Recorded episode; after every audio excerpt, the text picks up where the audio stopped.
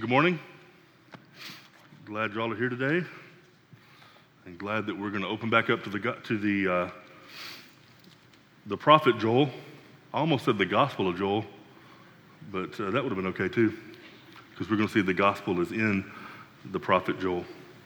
If you want to open up to chapter 3, Joel chapter 3, you'll find that if you're using one of the pew Bibles, if you didn't bring a Bible, I would recommend that you do so. But if you want to use one of the pew Bibles there in front of you, you'll find it starting on page 840.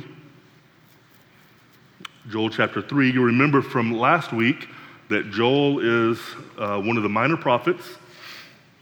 We've talked before about how the minor prophets are called minor, not because they're less important, not because they are less fully God's word or anything like that.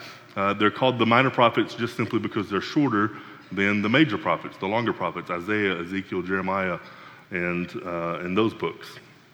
We also noticed last week a difference between Joel and Hosea. We just finished preaching through Hosea before last week. Last week we started Joel, and we noticed that in the book of Hosea, he identifies himself as the son of Beeri.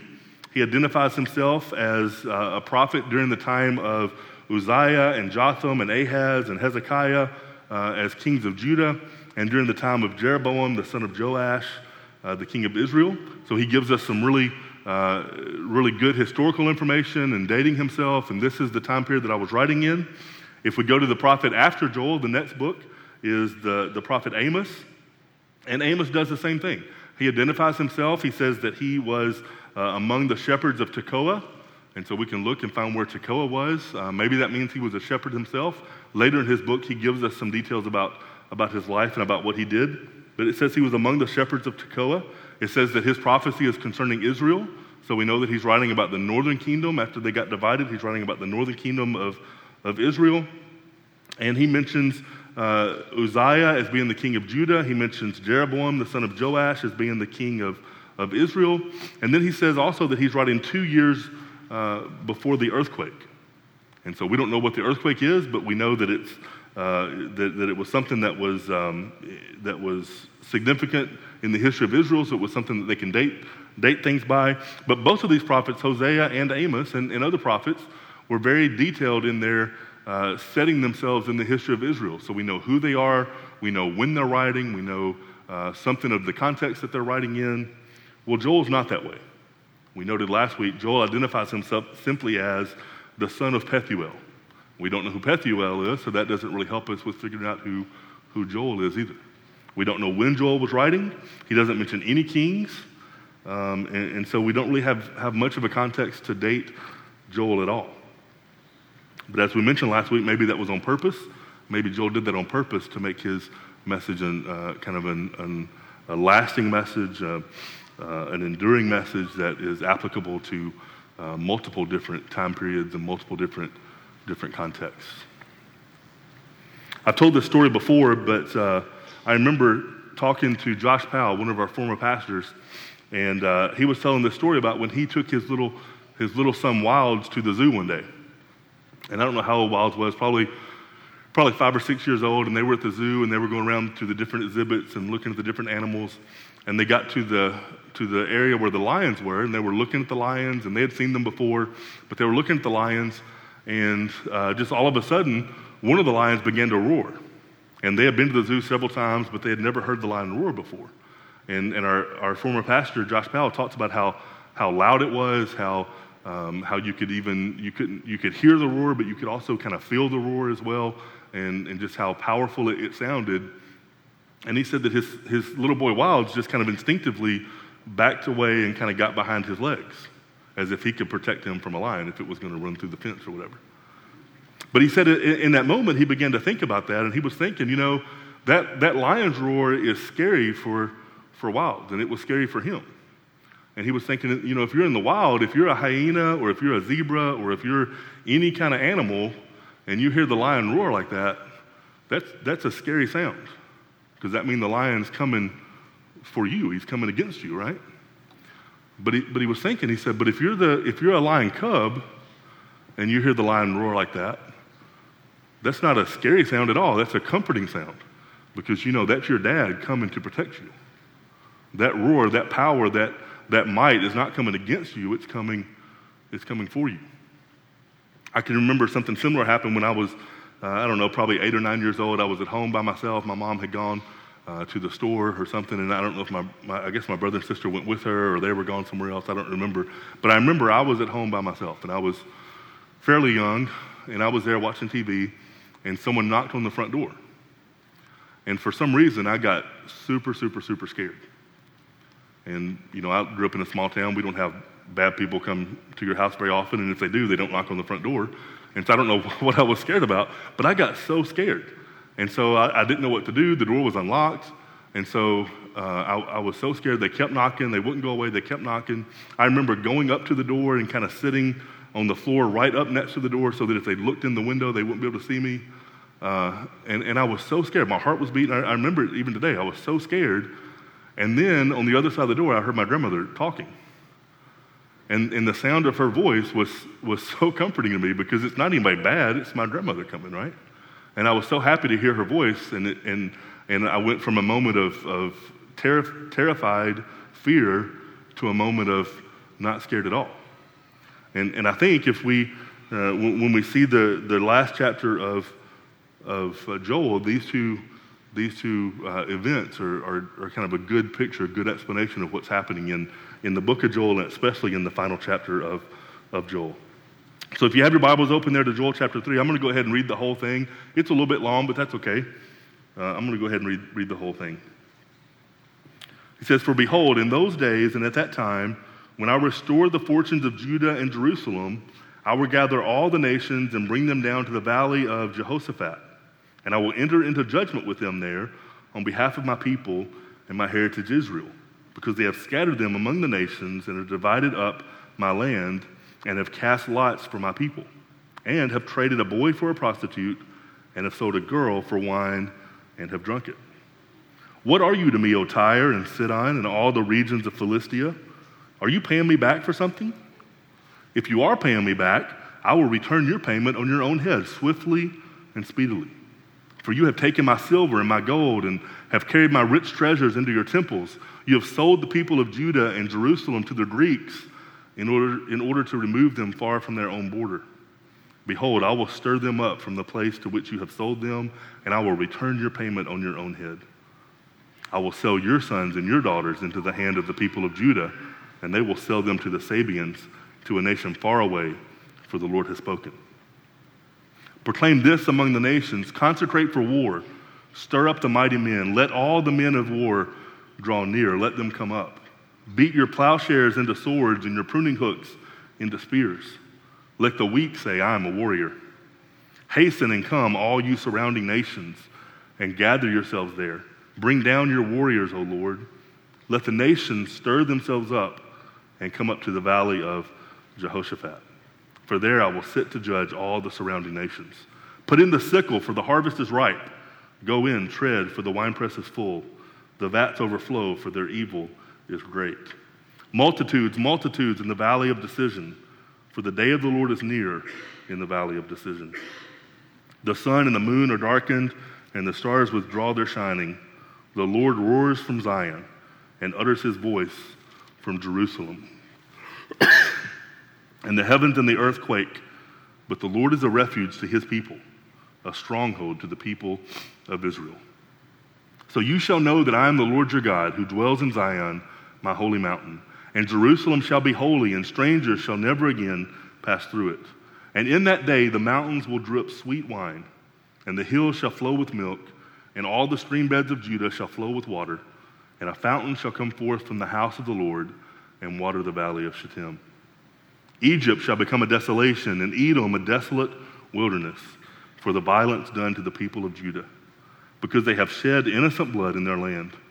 But Judah shall be inhabited forever, and Jerusalem to all generations. I will avenge their blood, blood I have not avenged, for the Lord dwells in Zion." Let's pray.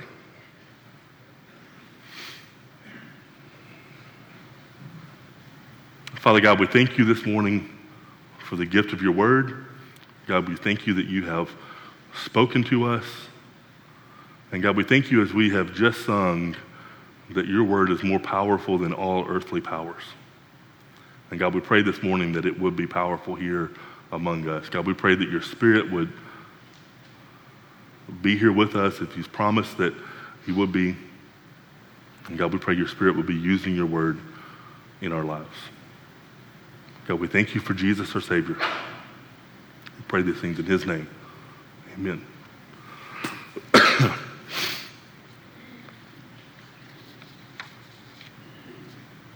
Chapter 3 of Joel begins right where chapter 2 left off last week. If you look at verse 1, it says, "For behold, in those days and at that time when I restore the fortunes of Judah and Jacob," or Judah and Jerusalem. God promises he's about to restore the fortunes of his people. This is the first point I want us to see this morning, is that God restores his people. God restores his people. Last week we saw that God takes sin very seriously. We saw that God judges sin. We saw that this judgment is coming in a full and final way in the future at the day of the Lord that Joel talked about so much. But we also saw that this judgment often comes in a partial and specific way in the present. We saw that God even and maybe especially judges the sins of his own people. And it's true that God judges sin and that he judges the sins of his people, but there may be a better way to think about it. There may be a better way to look at it, a more nuanced way. The way that God deals with the sins of his people is in some ways analogous to the way that God, or the way that good and loving parents deal with the disobedience and the wrong behavior of their children. I had really good parents growing up. I had a mom and a dad both who were committed to each other and were committed to my siblings and me. And when I was growing up, I often took that for granted. And looking back now, I do that less so, or at least try to take that for granted less so. But my parents provided for me. They cared for me. My dad often worked 2 or 3 jobs to make sure that he that we were taken care of. My mom often went without things that she wanted or needed to make sure that we had the clothes and the supplies and things that we needed for school. I can remember my mom putting things in layaway and then going back and making payments and those kind of things until she could pay it off and get them out. I had really good parents that loved me and took care of me and provided for me and supported me. But like I said a moment ago, I wasn't always grateful for my parents when I was growing up, and I didn't always agree with them or didn't always understand some of the rules that they made. And I could be kind of stubborn as a kid. And I can remember sitting at the dining room table after supper at night for hours because I was not going to eat my peas. I didn't like peas. I still don't like peas. But I wasn't going to eat them. But I sat there for hours and hours, sometimes 2 or 3 hours after supper was over, after my brother and sister were off playing, after my mom and dad were off doing whatever they were doing, watching TV or talking or whatever they were doing. But I was not going to give in and eat those peas. But my mom refused to give in too. And so I sat there. I smashed so many peas under the edge of the dining room table when I was a kid, so that thinking that she would think maybe I ate them. She was teaching me that not only that I needed to eat the vegetables that she had given me, but she was also teaching me or proving to me that I was not in charge, and that I would respect the authority that she had over me, and I would respect the things that she had prepared for me. Other times, my disrespect or my defiance or my disobedience might have been greater than just not wanting to eat peas, and I would get a greater punishment. And often, normally, that punishment would take the form of a spanking. And sometimes my mom would do that herself, or other times she would make me go to my bedroom and sit on my bed until my dad got home, and that anticipation made the actual punishment worse when it finally did come. But when he got home, then that's what I would get. Sometimes my mom would discipline me, and then when my dad got home, he would do it again for making her have to do it, right? And at the time, I didn't think that was fair, and I thought it was bad parenting, but I'm thankful for it now. At the time, it felt like, or may have felt like, they were trying to destroy me. But they weren't. Obviously, that wasn't the case. Afterward, I would often go to my room, or I would be told to go to my room sometimes, and after a few minutes, or for me to calm down, my mom or dad would come in, or I would just come out on my own, and we would have a talk, right? And my mom would explain to me that she didn't like doing what she did, and that it hurt her more than it hurt me. So I'm still not sure if that was true or not, but she was trying to make me feel better, I guess. But she would tell me that she loved me and that whatever had caused the punishment was over. It had been dealt with already, and so we weren't going to talk about it anymore. And what she was doing, looking back on it now, what she was doing is she was bringing me back into the family fellowship in good standing. She was restoring me, right? They weren't trying to destroy me. They were trying to help me. They were trying to make me into a respectful, obedient, responsible person. They weren't trying to destroy me at all. They were disciplining me. They were absolutely judging my behavior and my attitude, but they were disciplining me. This is how God deals with the sins of his people, right? It's right to look at it as judgment, but maybe a little bit more nuanced, maybe a little bit better way to look at it is he disciplines his people. He makes them into the type of people that he wants them to be. In 1 Corinthians chapter 11, verse 32, Paul says this. He says, "But when we are judged by the Lord, we are disciplined so that we may not be condemned along with the world." God's judgment is a discipline. I want to read a little bit longer passage. You don't have to turn here, but this is from Hebrews chapter 12. And listen to this. It says, "Consider him who endured for sinners such hostility against himself, so that you may not grow weary or faint-hearted. In your struggle against sin, you have not yet resisted to the point of shedding your blood. And have you forgotten the exhortation that addresses you as sons? My son, do not regard lightly the discipline of the Lord, nor be weary when reproved by him, for the Lord disciplines the one he loves and chastises every son whom he receives." It is for discipline that you have to endure. God is treating you as sons. For what son is there whom his father does not discipline? If you are left without discipline in which all have participated, then you are illegitimate children and not sons. Besides this, we have had earthly fathers who disciplined us and we respected them. Shall we not much more be subject to the Father of spirits and live? For they disciplined us for a short time as it seemed best to them, but he disciplines us for our good that we may share his holiness. So when we think about the Lord judging his people, judging the sins of his people, it's maybe better to think about the Lord disciplining his people. The Lord judges the sins of his people as a means of disciplining them. And afterwards, he will restore his people. Look at the result of the Lord's discipline. Look at Joel chapter 3, back at our main passage. Look at verse 17. He says, so you shall know that I am the Lord your God who dwells in Zion, my holy mountain, and Jerusalem shall be holy, and strangers shall never again pass through it. And in that day the mountain shall drip sweet wine, and the hills shall flow with milk, and all the stream beds of Judah shall flow with water, and a fountain shall come forth from the house of the Lord and water the valley of Shittim.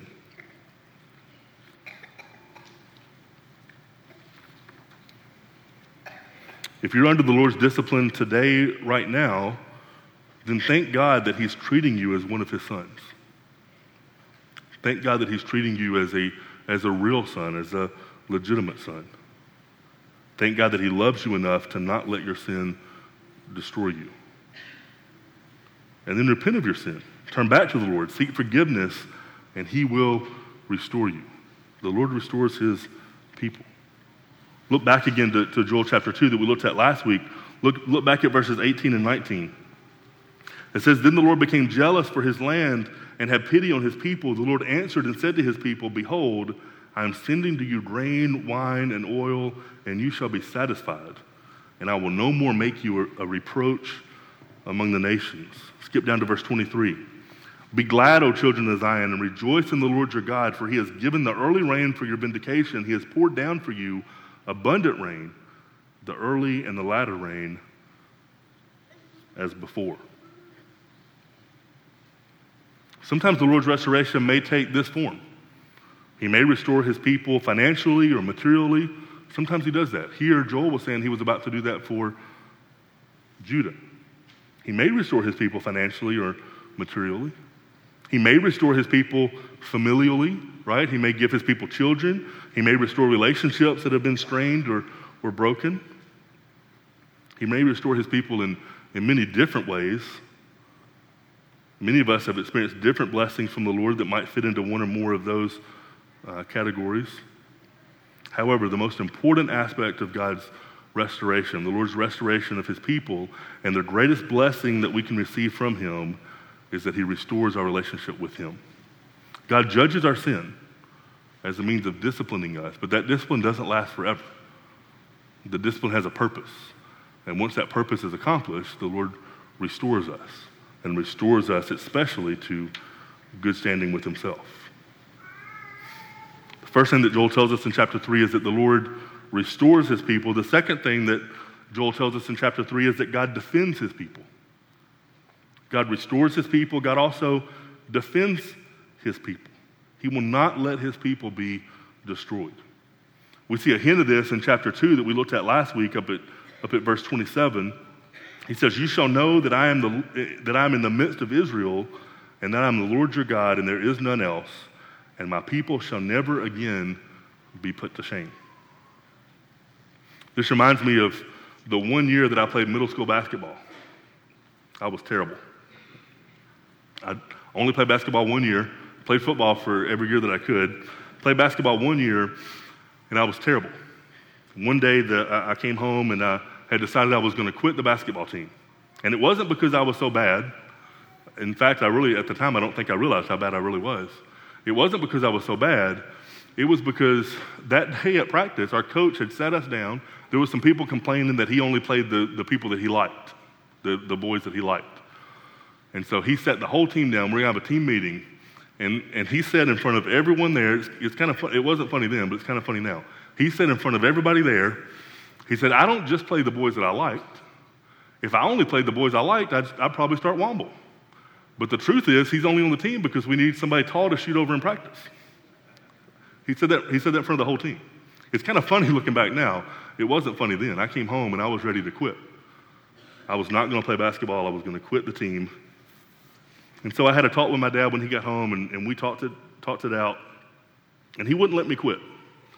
I made a commitment to be on the team, and he wouldn't let me quit the team. He said I didn't have to play the next year if I didn't want to, but I wasn't going to quit that year. I was going to finish out that year. Later on that night, I overheard him. He didn't know that I heard him, but I overheard him talking to my mom about that situation, and I heard how mad he was about it. A few days later, I don't think he still even knows this, but a few days later, I found out that he had gone to the coach, and he explained to the coach that he would not be making those kind of comments in front of everyone else again. And the coach never said anything to me about it. My dad never said anything to me about it. But I overheard him telling my mom, the same dad that had disciplined me in different parts of my life that I thought was trying to destroy me at points in my life, the same dad that had disciplined me when I needed it also defended me when I needed it. The Lord restores his people. The Lord also defends his people. And we see this all throughout chapter 3. Look at the second half of chapter 2. He says, "I will enter into judgment with the nation there." And here's why. He says, "On behalf of my people and my heritage Israel." He's about to judge the nations as a way of defending his people. Verses 6 and 7 say, "You have sold the people of Judah and Jerusalem to the Greeks in order to remove them far from their border. Behold, I will stir them up from the place to which you have sold them, and I will return your payment on your own head." Again, he's going to defend his people against their enemies. Verse 19 says, "Egypt will become a desolation, and Edom a desolate wilderness." And here's why: for the violence done to the people of Judah, because they've shed innocent blood in their land. The first part of verse 21 says, "I will avenge their blood." Let's be clear this morning. The Lord cares about what's happening with his people. The Lord cares about what's happening with his people. If you're being unjustly wronged right now in some aspect of your life, know that the Lord knows that, the Lord sees that, and the Lord cares about that. My dad didn't always defend me. If I had a problem with the teacher at school and that teacher punished me for doing something that I should have been punished for, he took the teacher's side, right? He didn't always defend me. If I was wrong, he let me know it. The Lord's the same way. But if you're being unjustly wronged by an employee, by a friend, by a family member, or whoever, the Lord knows that, and the Lord cares about that. The scriptures say that vengeance belongs to the Lord. Sometimes, in some situations, it might be right or it might be appropriate for us to defend ourselves, but we don't always have to defend ourselves. We can rest knowing the Lord does that. One of my favorite passages that has been a comfort to me in different situations in life is Jeremiah chapter 20, verse 11. And I'm actually going to read verses 10 to 12, if I can turn there. Listen to this. This is Jeremiah, the prophet of God. Verse 10, he says, I hear many whispering, terror is on every side. Denounce him. Let us denounce him, say all my close friends, watching for my fall. Perhaps he will be deceived. Then we can overcome him and take our revenge on him. Verse 11 says, but the Lord is with me as a dread warrior. Some translations may say as a mighty champion. Therefore, the Lord is with me as a dread warrior. Therefore, my persecutors will stumble. They will not overcome me. They will be greatly shamed, for they will not succeed. Their eternal dishonor will never be forgotten. O Lord of hosts, who tests the righteous, who sees the heart and the mind, let me see your vengeance upon them, for to you have I committed my cause. Sometimes in some situations it might be appropriate, it might be proper, it might be right for us to defend ourselves, but we don't always have to. In most situations we can rest in the Lord and we can be patient knowing that God will do what's right and that he takes care of his people. The Lord restores his people. The Lord defends his people. Thirdly, the Lord judges his enemies. The Lord judges his enemies. One of the assurances that Joel offers the people of Judah is that the Lord doesn't only judge his own people, but he also will judge the nations. He leads them to find comfort in the fact that judgment's coming to the nations as well. Look at the beginning of Joel chapter 3 again. He says, for behold, in those days and at that time when I restore the fortunes of Judah and Jerusalem, I will gather all the nations and bring them down to the valley of Jehoshaphat. And I will enter into judgment with them there on behalf of my people and my heritage Israel, because they have scattered them among the nations and have divided up my land and have cast lots for my people and have traded a boy for a prostitute and have sold a girl for wine and have drunk it. What are you to me, O Tyre and Sidon and all the regions of Philistia? Are you paying me back for something? If you are paying me back, I will return your payment on your own head swiftly and speedily. For you have taken my silver and my gold and have carried my rich treasures into your temples. You have sold the people of Judah and Jerusalem to the Greeks in order to remove them far from their own border. He will gather them. He's going to gather the nations at the valley of Jehoshaphat. There's an odd thing about this detail. There's not a valley of Jehoshaphat. No one's ever been able to find a valley of Jehoshaphat. There was a king named Jehoshaphat, and so maybe he's talking about some place that's particular to that king or something like that, but I don't think so. The word Jehoshaphat means the Lord judges. And so when he's saying he's going to gather them at the valley of Jehoshaphat, he's not saying he's going to gather them a specific place. He's saying he's going to gather them to the judgment of the Lord. He's going to gather them together, and they're going to have to face the Lord and give an accounting for what they have done. He's gathering them there because they scattered his people. They had divided their land. They had sold his people. It says that they sold the boy for a price of a prostitute, and they sold the girls for enough money to buy a drink. They had robbed his people. Maybe one of the scariest statements in this passage is in verse 4, where God says that he has not committed himself to Tyre and Sidon and Philistia. He says, what are you to me? These are not his people, and they're going to feel the full brunt of the Lord's judgment. He continues in verses 7 and 8. He says, behold, I will stir them up from the place to which you have sold them, and I will return their payment on your own head. I will sell your sons and your daughters into the hand of the people of Judah, and they will sell them to the Sabians, to a nation far away, for the Lord has spoken. He's going to repay them for their works. The judgment coming to them will match what they had done to his people. They're going to get what they have coming. They're going to get what they have coming. The Lord is going to judge. And again, remember, Joel is comforting the people of Judah with this knowledge. God hasn't forgotten their situation. He's coming to judge the nations. Finally, in verse 9, he says, proclaim this among the nations, consecrate for war, stir up the mighty men, let all the men of war draw near, let them come up.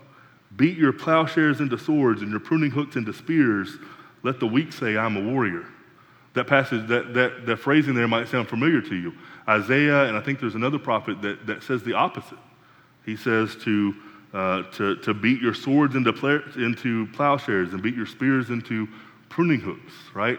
And the point there is saying that there's going to be peace. In Isaiah, he's prophesying about the peace that's coming.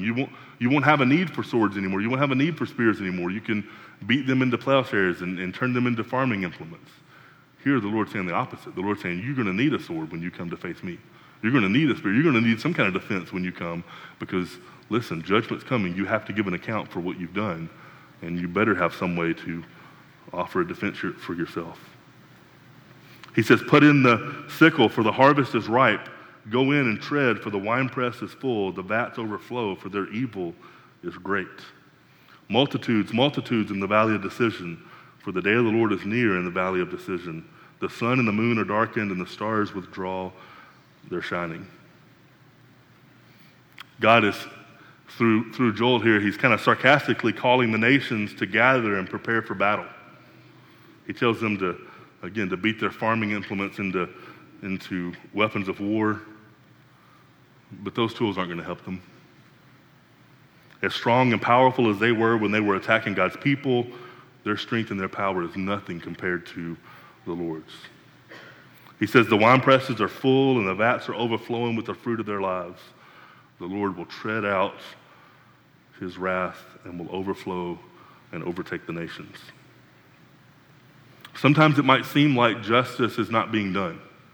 In our world, especially when we look around, often it seems like those that are not committed to the Lord prosper while those who are committed to the Lord don't.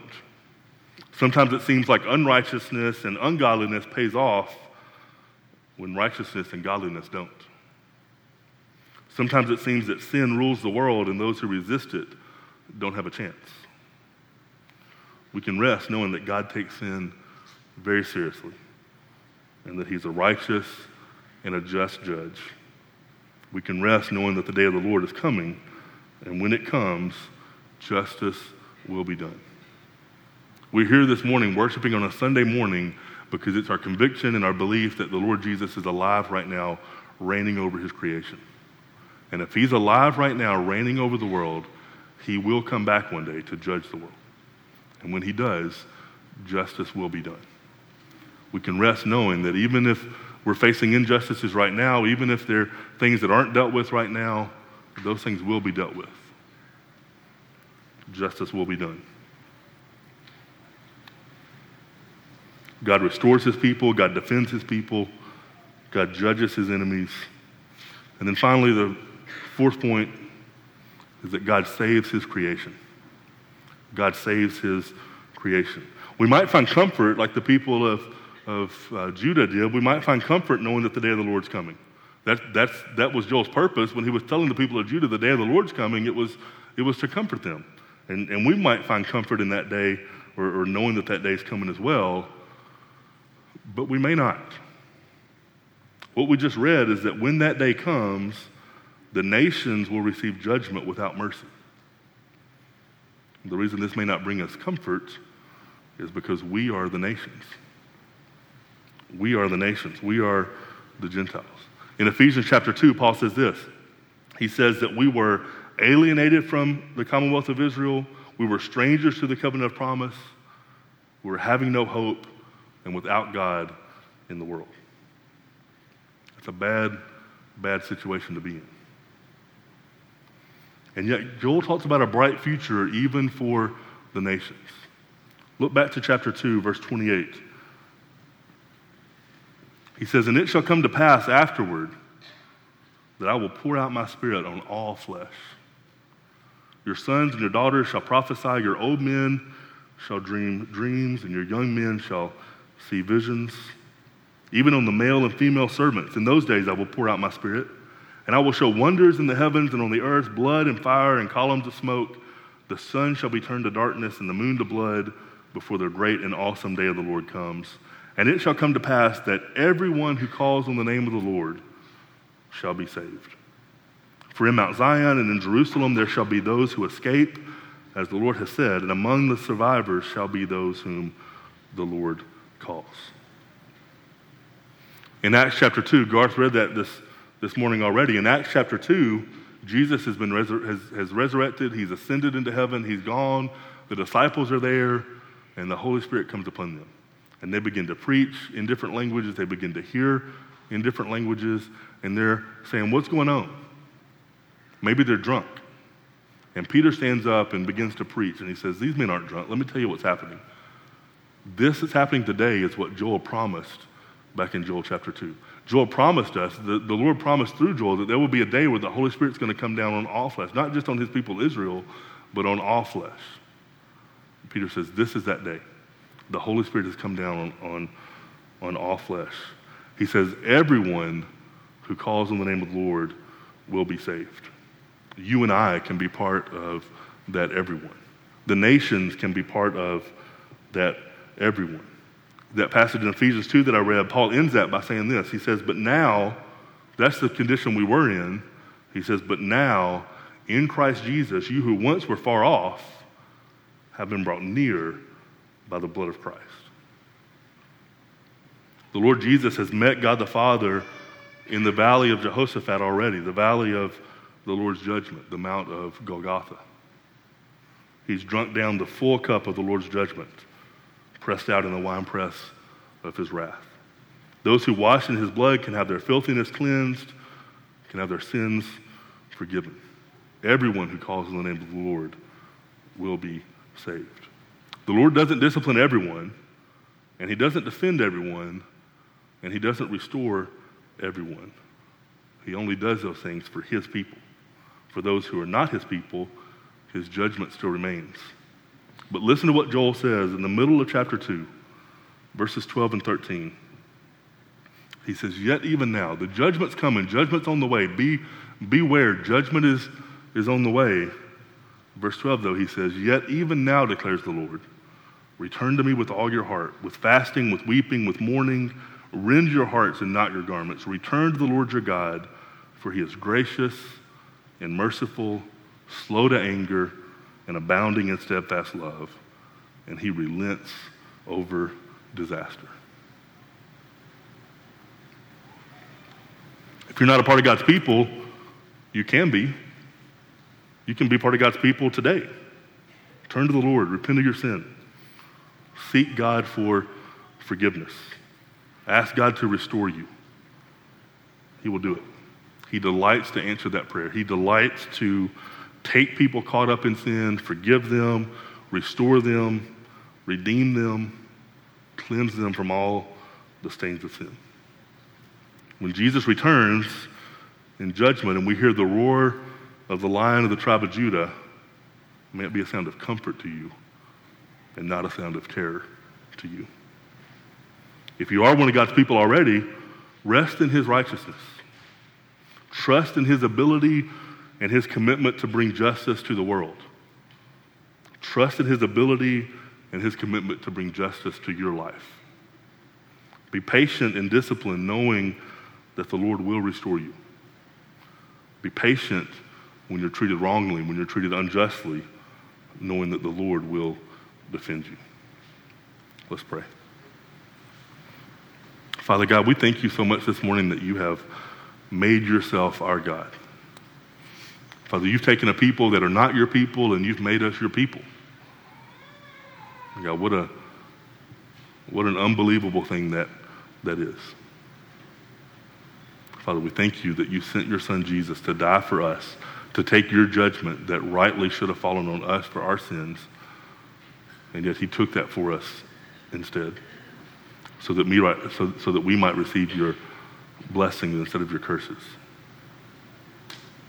Father, I pray that each one of us here this morning is trusting in that truth. Father, I pray that you would show us our sin, lead us to repent of them. Father, I pray that you would restore us, defend us, keep us. God, we thank you so much for our Savior, Jesus. It's in his name we pray. Amen.